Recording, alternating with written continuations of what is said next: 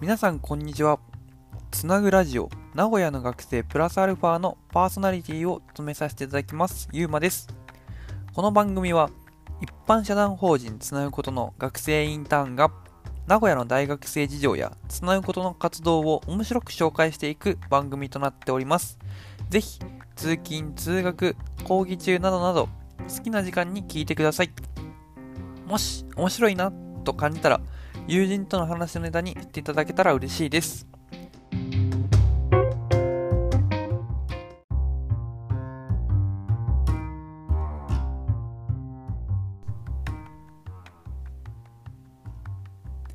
はい。今回はですね、大学生が大学入学してからその後のイメージ、まあ、ギャップで違ったこととか驚いたことについて、えー、お伝えをしていきたいなと思っております。その中でも今回はこちらです。大学生の授業時間とか講義内容について、えー、思ったことやあるあるにを、えー、お伝えをしていきたいなというふうに思っております。結構ですね、あのインタビューをしていると、なんか授業の選択肢が思ったよりも自由度が低いだとか、なんか思ったのとちょっと違うなって意見が多かったので、一つずつ紹介をしていきたいなと思っております。まずはですね、こういう意見がありました。より専門的であったり、実践的であったり、講義があると思ってたんだけど、実際はそうではなかったと。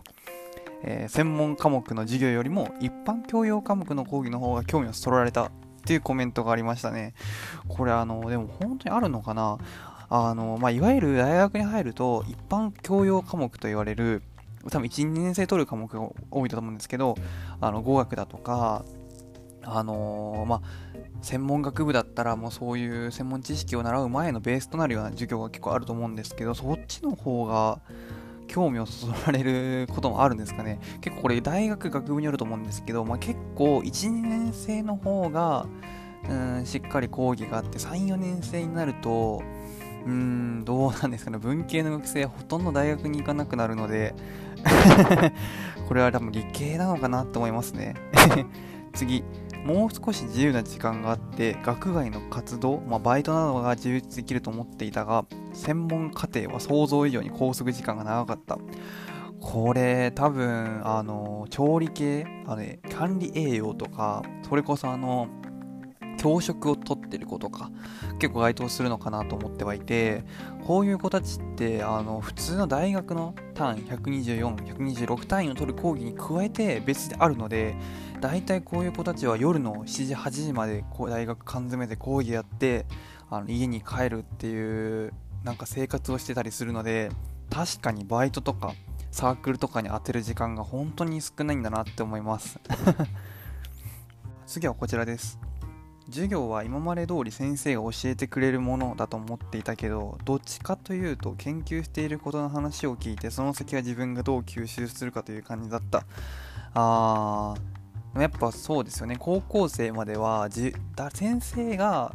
全て1から0から1まで教えてくれてあのー、自分で、あのー、まずは覚えて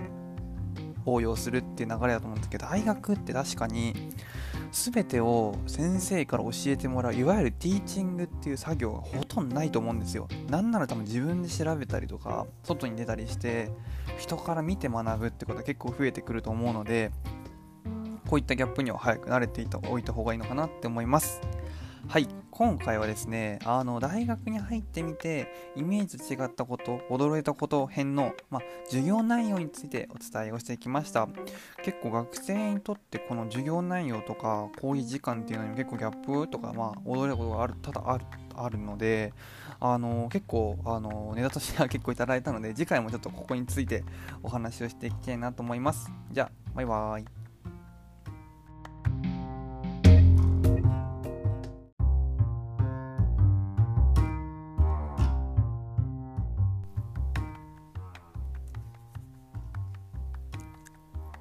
私たちつなぐことは成長をテーマに学生主体で活動を行っている非営利の団体です。